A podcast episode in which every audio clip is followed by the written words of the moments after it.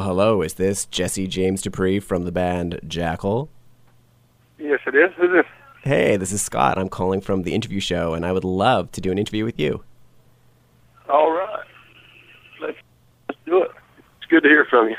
Yeah, yeah. What you doing today? We've been out on the West Coast, and uh, we got through playing last night, and uh, drove rode the 90 miles down to the San Francisco airport, and uh, flew back to Atlanta, and came straight into the office, and just knocking out some interviews, and got today and tomorrow, and then head right back out to do some more shows. Nice, nice.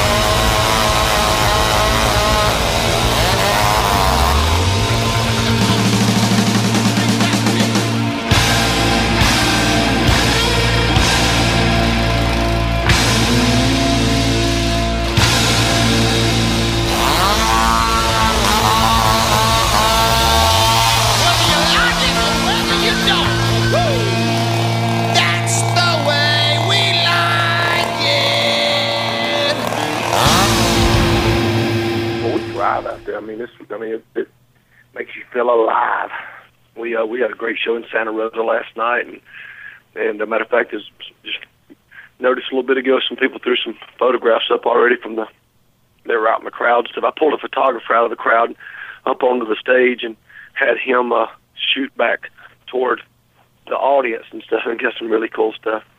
Nice, nice, nice. All right. Well, welcome to the interview show. This is Scott Wood, your host, and today I have on the line Jesse James Dupree from the band Jackyl. How's it going? Yes, indeed. Did yes, it is. Man, things couldn't be better. We're just celebrating the release of this brand new slab of rock and roll we've released called "When Moonshine and Dynamite Collide," and and uh, making sure that every day sticks. You know. Absolutely, absolutely. Now, I won't lie to you. I'm going to play in with the lumberjack, and you know, the chainsaw is going to be your undeniable legacy in rock and roll music. So I would love it if you could tell me a little bit about the origin story of the chainsaw. Well, I mean, the chainsaw came about just because you know my generic answer is that it is, after all, the most definitive instrument for rock and roll. It's loud, it's aggressive, it's abrasive, it's destructive, it's stanky, it's everything that rock and roll should be reeking of, you know. And uh, but my, but the, the the the longer version of the story is that we used to hold the sales and attendance record at this club we used to play in Atlanta, and uh, the club owner was an excitable guy, and I used to always threaten to bring the chainsaw, bring a chainsaw in and cut the place up. And we, being that we held the sales and attendance record, I, you know, took the liberty to go get a chainsaw and carry it in one night and destroyed a bunch of tables and chairs and stuff during the show. And and at the end of the night, we were jamming on some blues, and and I picked the chainsaw up and took a lead break. And uh, everybody thought it was cool, and and my dad happened to be in the audience that night, and he said, you know, you need to keep doing that. And I said, yeah, well, you know, just kind of just shrugged it off. And a couple of weeks later, he came to one of our shows up in the Carolinas, and he was in a car. And you never see my dad in a car; he always rides his Harley.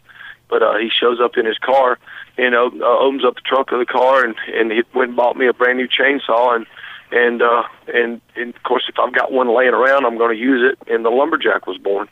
Nice, nice. Now, this is what I love about the story because most dads would be like, no, get off the stage, get a real job. But your dad is like, no, you've got to do that again, man. Uh, my parents, my dad's hair is longer than mine, and uh, like I say, he's ridden a Harley my whole life. And I mean, he uh, they used to wake me up in the middle of the night when I was wearing the pajamas with the feet in the bottom of them, and uh, they'd drag me in front of the television set, and I'd watch Little Richard on TV, or you know, an Elvis special, or you know, something like that. They they just kind of, kind of, uh, you know, inputted in, into my blood, and and uh, so you know, I'm very very fortunate and thankful that they, you know, that and riding motorcycles, you know. Yeah, no, you're absolutely lucky. Now, i I'm dying to ask you, your guitar tech, how do you break him in? How do I break my guitar tech in or my chainsaw tech in? There's two guys. I'm assuming there's one guy. Well, no. You, I mean, there's there's somebody that specializes in a guitar and somebody specializes in chainsaw. That chainsaw is a full time job.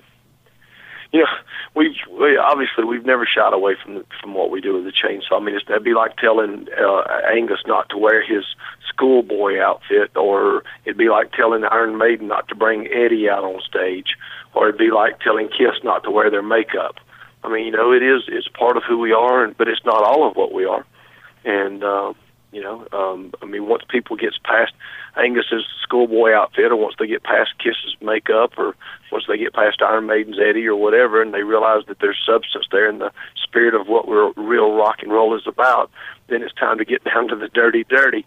And luckily, we, you know, we've made that kind of connection with the people out there, and uh, you know, across the country, and and uh, you know, so we, I mean, we we celebrate it every day. I mean, I'm I'm not. Uh, not at all shy about the chainsaw, and we have a lot of fun with it. But it's just you know it's just one aspect of what the band's about. I mean, we you know we we, we got many sides to to uh, to to this man shot out of a cannon rock and roll band.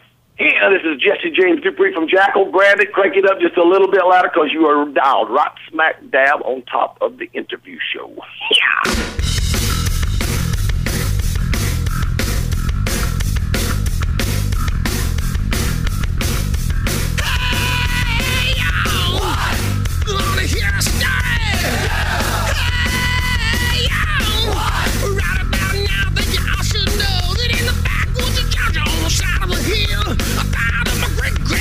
Cecile, cause I partied out, I partied LA. God bless this is what I'm here to say. Cause my moonshine kicks your cocaine's out.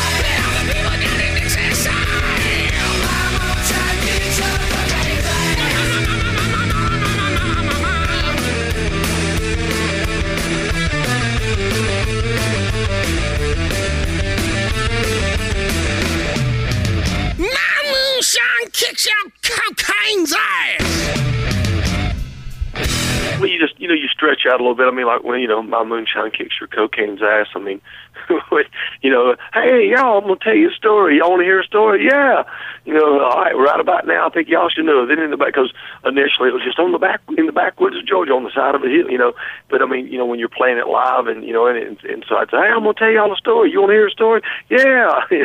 you know, just you know, and. uh it was, hey y'all, say what? You know, just it kind of grows, you know, and then the next thing you know, we you know we go back into the studio and we cut it. You know, hey y'all, what? You know, you want to hear a story? Yeah, hey, and and and it's just just good good. uh it's a good foundation to work off of because then people hear it on the record and you go do it live and it's just like General Patton marching across Europe.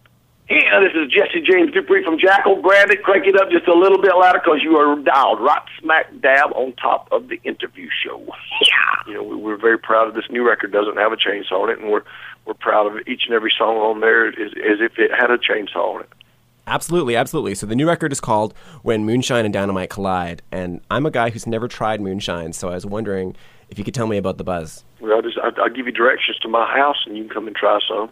Well, that sounds great, and if I'm ever down south, I'm there. But until then, can you tell me a little bit about the buzz? Well, I mean, it's just uh, you know, it, it, it it's it's it's an inconsistent thing depending on where you get it from. I mean, you know, uh, North Carolina moonshine's separate from different from you know North uh, uh, Western Tennessee is different than Eastern Tennessee is different than than Arkansas. I mean, everybody's got their own twist to it. Whether it's you know you know from corn or is it from potatoes or if it's you know what what do they make it from? And they they I mean they can you know they they they make a peach and you know they're doing all kind of flavored stuff. I mean we're out there on the road now and there's people every single night coming up with different kinds of moonshine and uh, some of it is smooth and some of it is smooth. it's you know either way it's going to have a bite and it'll creep up on you. You know it's it's almost it, it, to answer your question a little bit more specific though. It's almost like doing a I mean you know depending on how they make it, it's almost like taking an acid trip. Nice, nice. Okay, you you've got me wanting to journey down south now. Okay, so let's talk a little bit about the music, though. I was reading that this for this record because it's been a while since in between Jackyl records. So I was reading for this record that you guys toured the songs first and then recorded them, and not a lot of bands do that. And a lot of bands, when they do do that, or so I've heard, it's it's a big thing because they don't they have it's kind of a luxury, I guess. So I was wondering if you could talk a little bit about what that means for the music. Yeah, we, we, it was very important to us to you know to make sure that at least the you know the the, the bulk of the record had been road tested. So you know, several of these songs we've been playing for a while, and uh, and, and sorting out, you know, what what made a connection, you know, live, and and and I think that the one thing that afforded us was was the ability to to be able to make sure that the album encompassed the spirit and sounds like Jackyl. I mean, it's one thing for the sound to be like Jackyl, but I mean, literally all you know, the tones, the attitude, the vibe, the energy, the everything that what rounds out a you know a good you know a good live show hot and sweaty rock and roll night. You know, that's what we tried to capture on this record. Yeah, absolutely, absolutely. Now, I was doing a, a, Google search on you when I was doing research for this interview, and I found out the most curious thing. I found out that in 1993 you posed for Playgirl magazine, and unlike a lot of guys who do that sort of stuff in magazines, you went full frontal. So I was wondering if you could talk about, like, especially after having talked to you, that's a radical departure from my idea of who you are. You know what I'm saying? Well, it wasn't me laying on a bearskin rug. I mean, I did it, but you know, we, you know, I, I agreed to do it under, you know, with one stipulation, and that was that they came and shot me live, and uh, you know, so I got naked in front of you know five thousand of my close personal friends at the Long Beach Arena, and uh, where Jim Morrison had went to, had went to jail for getting naked. But it was, you know, it, it it wasn't me laying on a bearskin rug, and it wasn't fluffed out in the you know in the sense of like trying to make a, that kind of a statement. It was more about just rock and roll vibe and attitude. And I'm just as God made me. I mean, I'm not I'm not insecure about that, and I, I don't you know I, I don't um I don't run around and, and tell everybody, hey, look at my Playgirl magazine spread. I mean, it was it was, a, it at that particular time especially with all the stuff we've been dealing with on the parental advisory stickers and all that stuff, because it was a big hot topic in ninety ninety four, and uh, so it was just it was an appropriate thing to do. No, no different than the Red Hot Chili Peppers walking out on stage with you know with with socks over their penises, or you know, I mean, every you know, there's been you know Courtney Love, you know, getting up and wearing a dress with no underwear on it and stage diving. I mean, I mean, everybody's got their way of expressing themselves. But I mean, it was. it's, there's still a reaction to it. I mean, every every night, you know, the, there's some some lady will come up out of the crowd and you know, sign my playgirl. You know, it's like she's held on to it for several years now. But I mean, it. it I don't know. It's it, there's there's so much that we've accomplished or, or created or you know uh, been blamed for or, or whatever, whatever you want to look at it. I mean, we've you know we've Jackyl's had a had a, a, a rich, lucky, you know, ex- exciting, you know, past, and uh, and it looks just as just as crunchy, you know, looking forward. I mean, this new album. I mean, we you know to celebrate this new album, we we uh, took off and, and and and did two weeks worth of uh, strip club dates. We went and gave the band radio stations all up through the Midwest, and they they gave us away to strip clubs, and we went in and performed, and and uh, we videotaped all every bit of it. So we're in the process of putting a video together now of that two week trip. Yeah, this is Jesse James Dupree from Jackyl. Brandon, crank it up just a little bit louder because you are dialed right smack dab on top of the interview show. Yeah.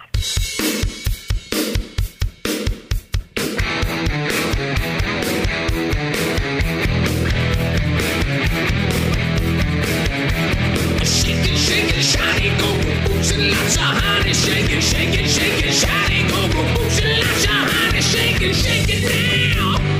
She like to shake it, shake it, back it up, she back it up, looking like she gonna break it. Hey now, she's such a bloody buddy. Step into the ring, it's time to get down to the dirty, dirty somehow. She makes the rules, she's making, shake it, shiny, go, boots and lots of honey. It, she's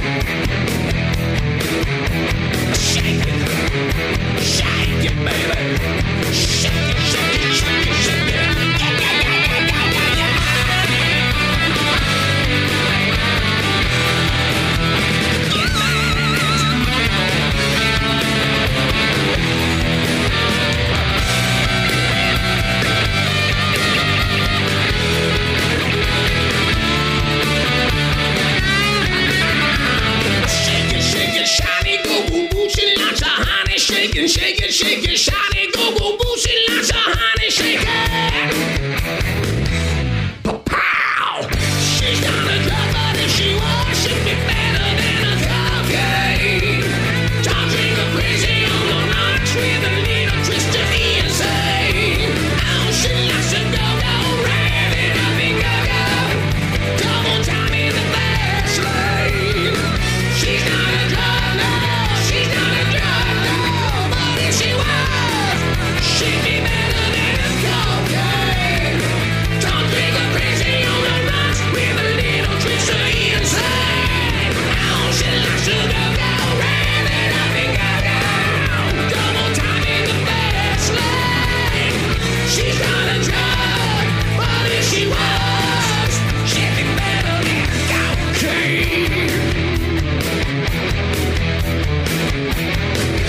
This is Jesse James Dupree from Jackyl. Brandon, crank it up just a little bit louder because you are dialed right smack dab on top of the interview show.